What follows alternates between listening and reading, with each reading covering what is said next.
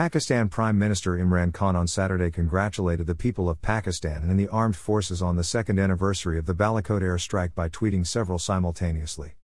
Imran Khan wrote on his official Twitter handle, I congratulate the entire country and on the second anniversary of retaliating against the illegal, adventurous military thrill airstrike launched by India against Pakistan. Pakistan's arms salute the forces. Responded with determination at the time and place chosen by him as a nation full of pride and confidence.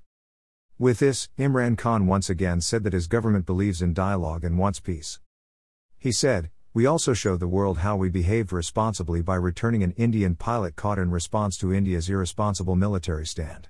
We have always stood for peace and continue to talk. The medium is ready to resolve all outstanding issues.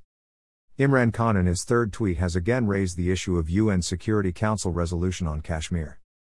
He wrote, I welcome the resumption of the ceasefire on the log. It is now up to India to create a comfortable environment for further progress. India must take necessary steps so that, as per the UN Security Council resolutions, the long standing demand of the Kashmiris and the right to decide their future should be given to them. President of the 75th session of the United Nations General Assembly Volkan Bozkır said that he wholeheartedly welcomes the ceasefire agreement between India and Pakistan. He said, I wholeheartedly welcome today's ceasefire agreement between India and Pakistan. Their stated commitment to achieve sustainable peace through addressing each other's core issues and concerns sets an example for other countries and demonstrates. Nabila Massrali, spokesperson for Foreign Affairs and Security Policy, EU, said, the EU welcomes the agreement between India and Pakistan to observe a strict ceasefire at the line of control in Kashmir and to engage through the established mechanisms.